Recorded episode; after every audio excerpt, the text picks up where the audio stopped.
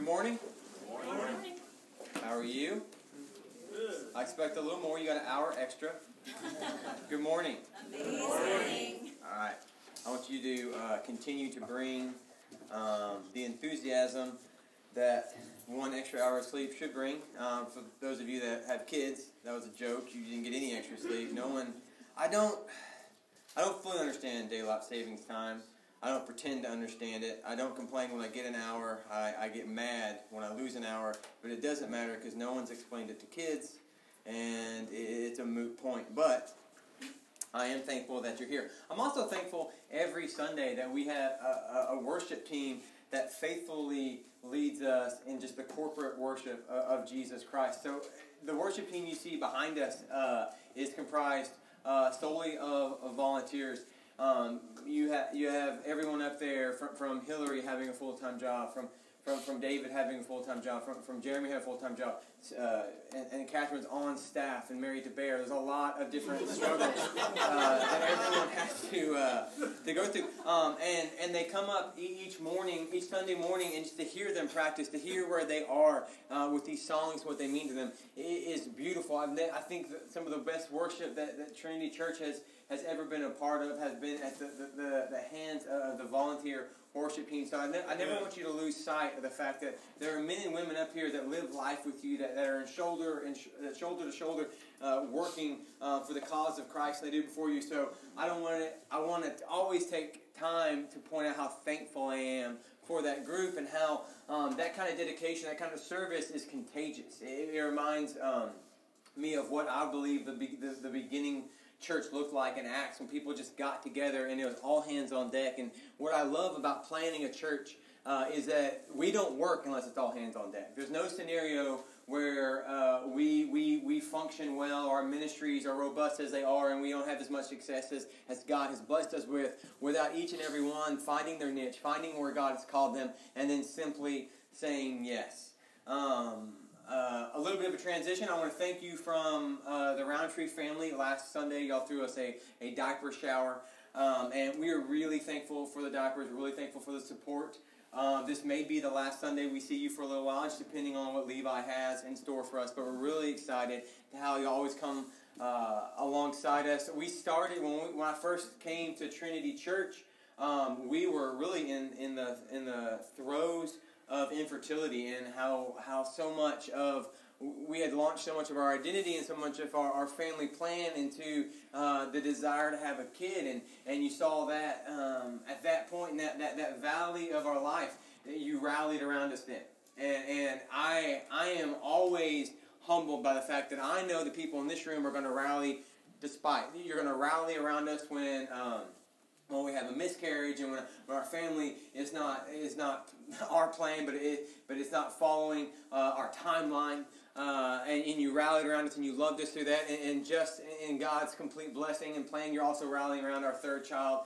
Uh, I'm really excited to have two in diapers at the same time. So the diaper shower uh, was felt and it was needed. Um, but Trinity Church has been blessed with kids, and I don't I don't take that lightly. Like there's there's sometimes more more kids downstairs and there are adults in here, and that, that's a beautiful thing. Uh, and it also helps me refocus every Sunday. This this study has been really hard. I don't know uh, if y'all have felt that from the pastoral uh, standpoint, but for me and Jamin, uh, we we've sat down before and we said we we've joked that man Hebrews was such a good idea this time last year, but how it, it it is taxing because it's so beautiful and it's so true and it's so foundational that the importance and the weight of what Hebrews is teaching this congregation and what we need to teach our congregation is felt. I know, know, uh, week in and week out, I've never put more emphasis on trying to convey what God's put on my heart to the corporate medium uh, through this study of Hebrews, just because we're, we're, we're walking through weighty text, we're walking through important text. There is no text that uh, can be misinterpreted or misconceived that wouldn't vastly affect your daily theology, your daily walk with Christ is flushed out in these first few chapters of Hebrews. And, and when I was going through all this with the weight of Hebrews and the, the thankfulness of, of a diaper shower, it clicked and it said, We're not here learning for the sake of knowledge but we're learning so we can be individual, individually pro- progressively sanctified by Jesus Christ because that is how we are going to lead the people downstairs to the throne of Christ. It first starts with, with an individual progressive sanctification um, through studying, and, and that will absolutely pour over in into your marriage and, and into your life and into how you raise your kids and how you how you interact with your coworkers how you love on your family. All of that is is derived from what we're learning in hebrews. Because at the end of the day one of if not the most important thing i can do as a father is is to become the person that god's called me to be. And hopefully that spews over in my son and my daughter and my son calling christ king so every time that we walk through the scriptures and it may get weighty and it may get heavy, I want us to always reflect on why we are here. We are intentionally studying Hebrews not for academic knowledge, but that we may go closer, closer and closer to Christ that we may call him king, that, that the fact that Christ is supreme is something that's so ingrained in the marrow of who we are that every word we say, every step we take in our life spews the supremacy of Christ. Last week we saw that Christ was supreme to Moses and that Moses was a stud. Moses was a man who followed God's call. Moses was a person who delivered Israel from the bondage of Egypt. But all Moses simply was was a faithful steward of God's will. Moses was a worker inside the house that God created. We saw the writer of Hebrews lay out this beautiful imagery of a home and how we are inside God's home. We are God's home, but God is the creator. And we can never confuse the creator with the creation. And that Moses is someone to be revered and respected, but all he is is a faithful servant. And we are called to follow in those footsteps of the faithful servants before us that have paved the way for us to continue the call of Christ, continue the work of Christ. Last week we, we, we talked about the supremacy of Christ, and there's going to be weeks coming in the future. Uh, the supremacy of Christ is, is a theme that we will always come back to in Hebrews and in life. But this week we're gonna we're gonna specifically look at what it is to have a hardened heart and how heart disease can can pull us from understanding true theology, and that heart disease can pull us away from the truth that is the supremacy of Christ. And ultimately, if our heart is hardened and we don't believe the truth that we profess to believe, that the rest that is promised to us will never be enjoyed. That we, as the believers and followers of Jesus Christ, are promised a rest, promised a peace that is beautiful and is God ordained. But if our heart is hard and we do not believe the truths that we say we believe, we will never experience that rest. And we're going to end today understanding that each and every person on this earth is yearning for that rest, whether they know it or not, whether they know what that rest actually is, or who can give it to them, or what it means. They're yearning for that rest. We walk our li- we walk through our lives looking at people who are devoid of truth and they're yearning for something and they're not whole. And that whole is the rest that comes from the salvation of Jesus Christ.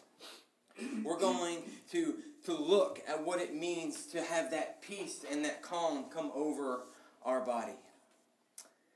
We're going to read today in Hebrews 3, verses 7 through 9. I want you to stay seated. It's a little longer passage than, than we usually cover, uh, and we won't, just because of its length, we won't be able to work word for word um, just for time's sake, but I want you to have it up. I don't care if it's on your phone. I know I've been painted.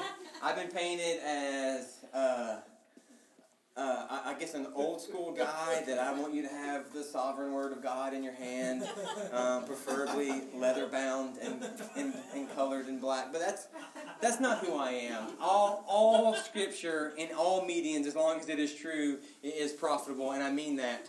Um, it just denotes how, how serious you are about your walk.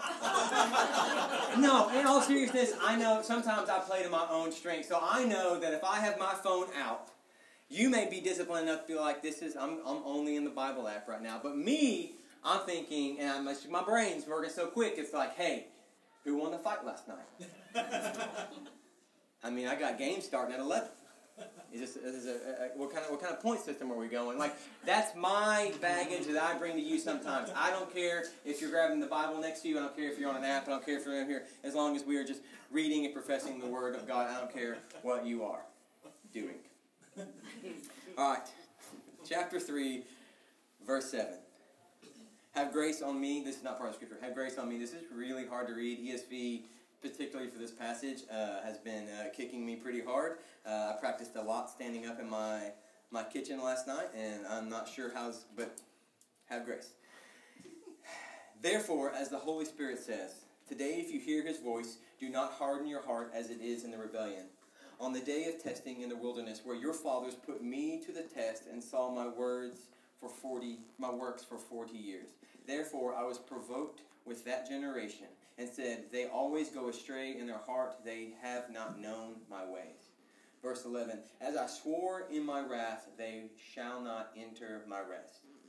Verse 12 Take care, brothers, lest there be in any of you an evil, unbelieving heart, leading you to fall away from the living God. But exhort one another every day, as long as it is called today, that none of you may be hardened by the deceitfulness of sin for you have come to share in Christ, if indeed we hold to our original confidence firm to the end. As it is said, Today, if you hear his voice, do not harden your hearts, as it is in the rebellion. Verse 16 For who were those who heard and yet rebelled? Was it not all those who left Egypt led by Moses, and with whom they provoked for forty years? Was it not with these who sinned, whose bodies fell in the wilderness? And to whom did he hear that they would not enter his rest? But to those who were disobedient. So we see that they were unable to enter because of unbelief. Amen. Let me pray over us and we're going to dive in. God, thank you for today. Thank you for the word um, and the truth. God, I pray that we would we would look into our hearts and that we would we would establish a baseline of health that we would be honest with what we see, that we would read your scripture and know that it is true, that we would walk in its truth, and we would call you King. Amen. All right, so what we see here is we have a, we have a, a comparison. So last week we went verses one through six, and then this week is going to finish out chapters three, and they're really connected. And you're going to see this a lot as we teach. Um, we did as best we could that if if if if, if the the teacher began the chapter, he's going to try to end the chapter because a lot of these chapters are one large sentence that are interconnected with their themes and with their message. So, um, last week we saw that Moses was a stud, right? He was a stud, and he, he did a lot of important things for the nation of Israel, but the thing that probably he gets the most credit for is that he led Egypt out of slavery. He led Egypt, or sorry, he led Israel out of Egypt, and they were in slavery. So he led them out. He was God's promised deliverer uh, through ten plagues, uh, through through the, the parting of the Red Sea. The nation of Israel led, uh, left 400 plus years of slavery by the hands of the Egyptians, and in and into what was going to be the promised land. So God had promised them the land of Canaan. God's promised Israel uh, his people, and, and through that promise and through the establishment of what Moses was going to build out in the structural uh, beginnings of the nation of Israel, they were going to be his people, they were going to find his rest. But then we quickly see um, that, that the nation of Israel failed to enter that rest immediately because of their hardened heart, because of their unbelief, because of their rebellion. At the beginning in, in chapter 7, uh, the verse 7 in chapter 3, we see this reflection of Psalm 95, uh, verses 7 through 19, where they talk about this, this hardening of the heart through the rebellion and how the people who, who, led, who left Egypt um, and these, these Israelites uh, had, had seen some wondrous works, right? They had seen the ten plagues. They had seen Moses, through the power of God, spread uh, the, the, the, Red Sea and walk on dry land. They had seen wonder after wonder, pomp and circumstance. They had seen all these beautiful things. And when it came to the precipice of entering the land of Canaan, uh, they got scared and disbelief. And we saw disbelief after disbelief. We saw all wonderful, powerful movements and miracles of God, then followed up with Israel's hardened heart and disbelief. And, and you see this time where at one point Moses goes up on the mountain Sinai and, and he's gone for a few days and, and a few weeks and they immediately turned back to idolatry. Or, or he led them to the, the, the literal uh, geographical border of Canaan, this, this, this, this, this land that flowed with milk and honey that they were promised, but there were some giants on this land and they didn't want to go. They said, Yes, yes, I know God's promised us this land. I know God's promised to be our God and to hear us, but there's giants on this land and we don't want to go in it because if you go to war with giants, you lose. And it's this, this paradoxical truth that we see throughout the Old Testament that they, they saw the wonders and they believed in the academic knowledge of God, but they had no faith in that God. They knew that He could turn the Nile full of blood. They knew that locusts could rain. They know that the firstborn of every Egyptian household could die, but they didn't trust God for the next step. All they, all they believed was the current awe and wonder that was before their eyes. They believed what they could see in that moment, but they had no faith for the future. They said, Hey, I know that, that Moses had done all these things, but he's gone up and to talk to God on Mount Sinai. Hey, build me an idol. Or, hey, I know God has, has promised us and become and has made true everything he's ever said, but I don't know if he can deliver us from these giants. And it's, it's, it's, this huge paradox of, of weak faith and hardened hearts. And the more you study the Bible, the more you, you kind of feel sorry for Israel because Israel is humanity. The more you study the Bible, you, you don't really poke fun at Israel. You don't really poke fun at the disciples because their human weakness reigns out in us every day. How many times has God promised you something? He's delivered you throughout your entire life, and He's promised a new, beautiful uh, frontier for you, but you're scared of the proverbial giants that lay ahead because you don't think God can slay those giants. He's led you out of everything He's ever done. He's brought you out of the wilderness in your life, but you don't think He can handle what's ahead because you're scared and your faith is weak and your heart is hard. And that's where we find Israel. So when we start verses in 7, there's this, there's this psalm that's saying, Because of their hardened hearts, they were led to the wilderness. Uh, the nation of Israel was led to the wilderness because their disbelief in God's ability to deliver them. And then that generation of hardened hearts, that generation of Israel that did not believe, that, that, that turned to idolatry, all died in the wilderness. Every one of them fell, except for the ones that were faithful and believed in God. And then ultimately they, they entered into God's promised land and into his rest. But what he is saying is there, there's this unintentional or, or subtle comparison to Moses' followers from last week, where they're saying, You were promised everything and you believed in nothing. And because of that, you're going to wander in the wilderness. And some of us are in the wilderness today. Some of us right now are in the wilderness of pain and sorrow because of our lack of faith and because of our disbelief and because of our hardened hearts. And, and there's this exhortation, there's this caution to the followers of Christ saying, don't make the same mistakes of your brothers and sisters of Israel. Don't make the same mistakes of the people who also called Christ King because their hearts turned and they're hardened, and we don't want that today. So the writer of Hebrews is telling his congregation be on guard, look out for what can cost you your life. Look out for your hardening of heart, this heart disease that can control everything. And then we're going to camp out here, but in Hebrews 3, verses 12 and through 14, he kind of gives a how to on how to guard and prevent, how to, how to prevent heart disease and how uh, to stop heart disease if it's already setting in. I'm going to reread it. It says, Take care, brothers, lest any of. the Pause, breathe. Yeah, I get amped. I haven't even started yelling or crying yet. Take care, brothers, lest there be in any of you evil, unbelieving hearts, leading you to fall away from the living God. But exhort one another every day, as long as it is called today, that none of you may be none of you may be hardened by the deceitfulness of sin.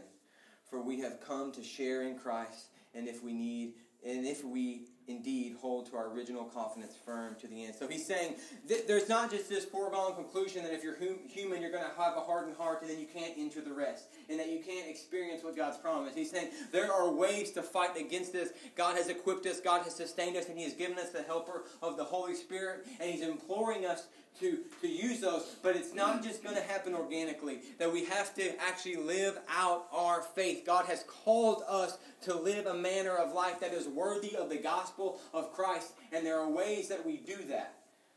There's two ways specifically that we're going to touch on today. The first one is going to be just a continual checkup to, to take care because the heart disease is prevalent. When you see at the very beginning of verse 12 where it says take care, it's talking about a self-examination. You have to you have to understand and look into the truth of your heart where you are today. So heart disease is real, right? Um, heart, the hardening of heart, the heart disease that we're talking about, um, uh, keeps us from God's promises. And, the beautiful thing, so we can understanding it, that spiritual heart disease and physical heart disease, it, it looks the same and acts a lot the same. The heart controls everything that we do. You see it. You see it used in Scripture a ton. You see it in the Shema where it says, "With all your heart," because the, the, the human anatomy is designed to function really around the heart. Everything the heart does, the body follows. And same with your spiritual heart. As your spiritual heart goes, so does your body and your spiritual life. And so as your physical heart goes, so does your physical life. And, and heart disease is something very, very intimate and near and dear to my life um, because I've seen the pains of heart disease uh, my entire life through my father. So my father was diagnosed with cardiomyopathy, which is a disease of the heart, in 1996. Um, and from the day he got this disease in his heart, his entire life changed. And, and you see how important a healthy heart is because it, it, it's septic to the rest of the body. So in 1996, he became sick, and I, I, I genuinely, all, all of my memories that I have from that time on are him just fighting for his life and his fighting for his right to live. So that turned into to rapid weight gain. It turned into diabetes. It time, tur- turned into a lot of his other vital organs beginning to shut down. Um, and, and the, the, man's a fighter. The man, the man's still here with us today. Many of you have seen him. Um, but uh, the man's planned his funerals more time than he can count. Uh, uh, we joke that Baylor should change its name to Roundtree Memorial Hospital for how much money the Roundtree family owes Baylor, and we're not paying. Uh, we don't want to; just not there. um, uh, that sounded really. You should pay your debt. So, uh, I'm just saying. Anyways, so 2016, uh, uh, God blessed him with a heart transplant, and it, it was night and day change for his body. Uh, because what was causing so much havoc and what was really uh, tearing down every limb of health in his body immediately changed when a new heart came in. And that new heart um, has really given him a new lease on life, no pun intended. Now, he is still dealing with the pains of having a really bad heart for so long that tore down his other organs, but his heart is doing great. Um, but it's still a, a, a fight. So from 2016, he's had 17 surgeries. Um, he, he's, he's, he was in 2016. He was in uh, Baylor 105 plus days. Uh, we, have spent our life. I know Baylor really well. I can show you where to get the good coffee. Um, but there, there's this understanding that everything that has to do with your health arrives around the heart. And, and, you can see that in the human anatomy. Nothing kills more people in America than heart disease cancer, all, all of these horrible diseases add up to a, a firm second behind the heart because the, where the heart goes, uh, so our, our, health is tied to it. So it's important that we do self examinations. It's important that when they say take care, that you actually do it and that you actually uh, are honest with yourself. I know some of us just don't go to the doctor. Um, I, I, was that guy for a long time. I was that guy until my dad really just scared me into like, hey, I need to get ahead of some of these things. Um, we, we, we, we, we're scared of what we may find. Uh, we don't want to go to the doctor, but we'll, or we'll go to the doctor, but we'll withhold hold information. And we do that spiritually. We don't want to sit down and open this book, or we don't want to bend our knee and pray to God because we are terrified of the truth that lays within us. We're, we're scared of what may need to get cut out. We're scared of what may need to be cut off or transplanted. We're scared of what the truth of our actual heart is. Um, or, or we'll go to the doctor and we'll say, I'm ready for a checkup. I'm ready for you to see um, 94% of me.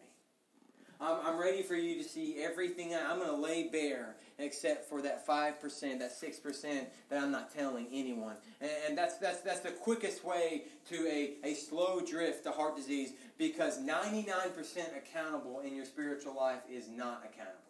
99% of anything is is a false community. It's a false truth. It's a false a false uh, accountability group where where your heart can lay bare and your heart can look fine and your heart can say the right words and we can come to Sunday with our Sunday best and our TCOC sweatshirts and everything looks great because those sweatshirts look great, but everything's dark on inside. Everything's decaying. We're in need of, of bypass after bypass. So, so I implore you to take care, for you to actually be honest with yourself so people can be honest with you. You need the support. You need the accountability that comes with truth bearing of your heart. You need someone in your life that has the sit down and shut up card.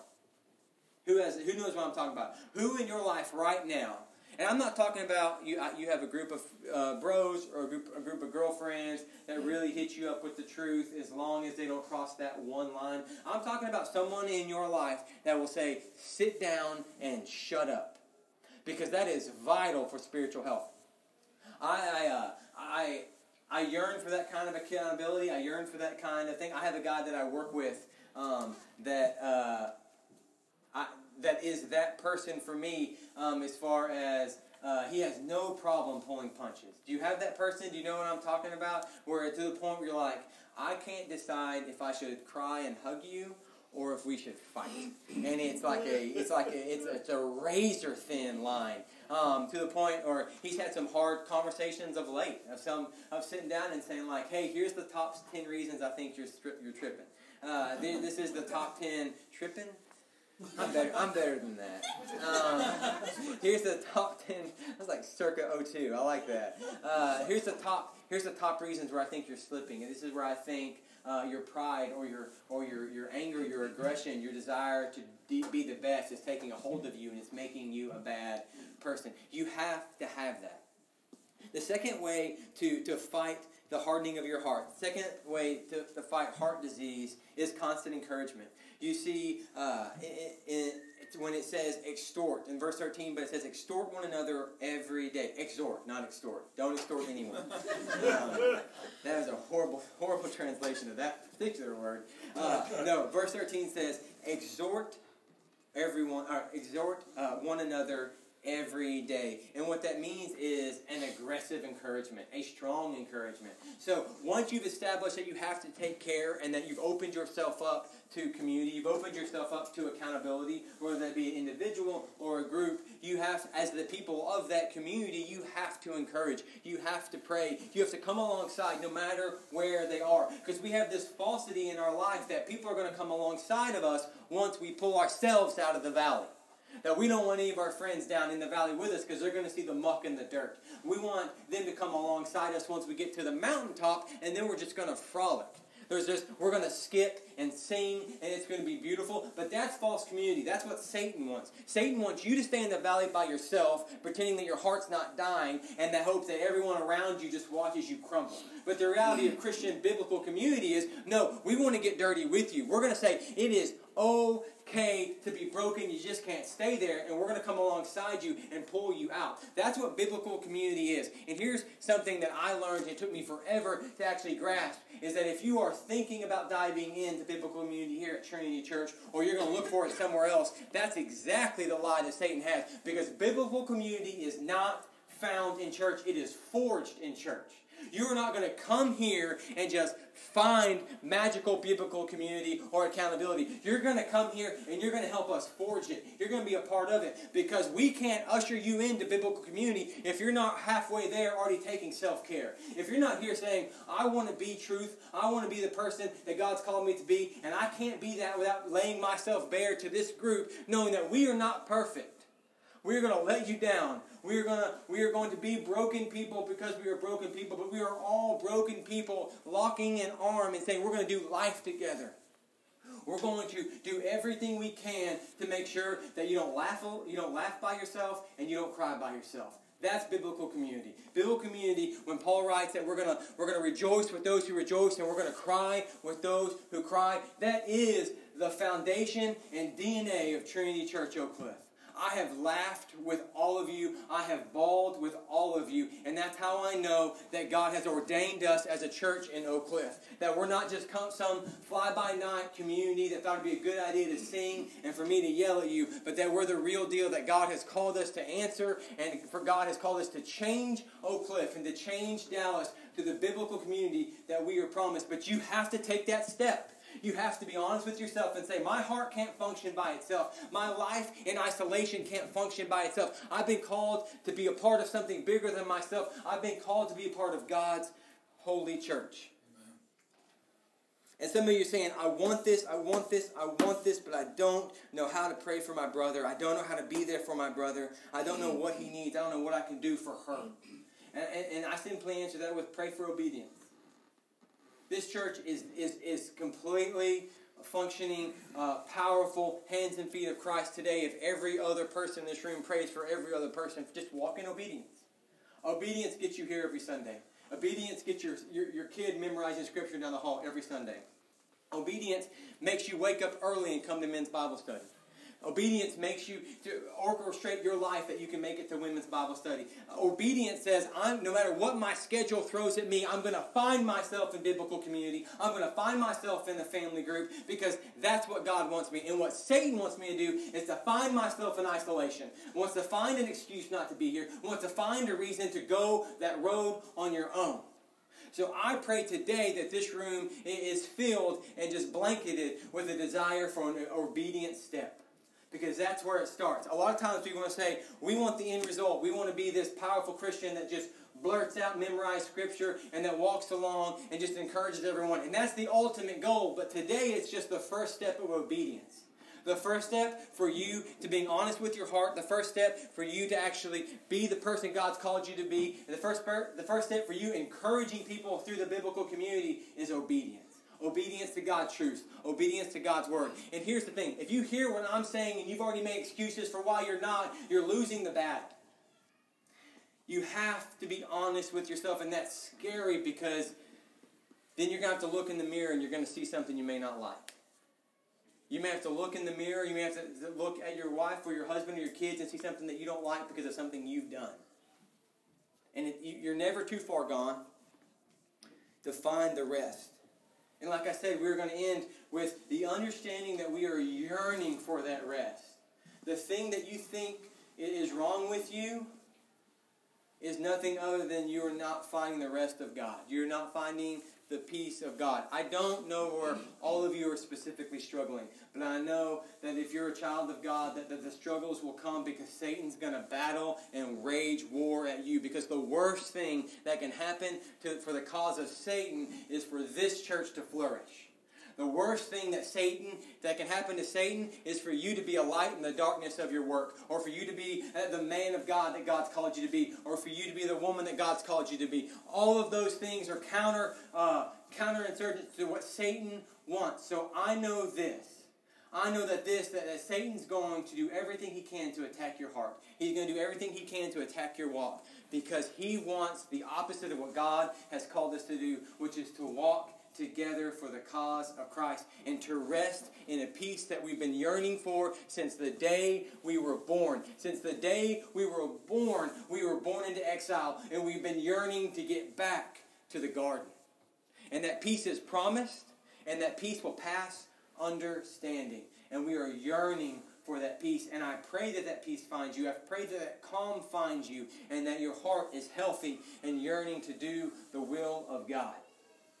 Let me pray over us. I'm always thankful to be able to stand before you.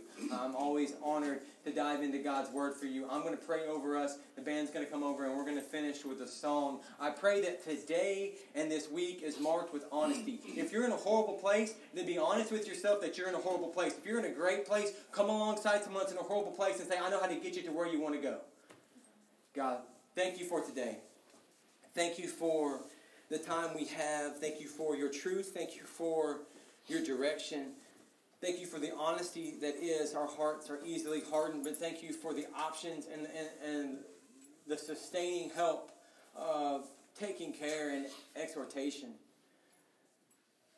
God, I pray that we wouldn't lie to ourselves. I pray that if we look in the mirror and we see a broken, broken person, that we would we would cling to you and we would run to your community. I pray that if we're in that community and we see the brokenness, that we would engulf that brokenness and say, You're not leaving.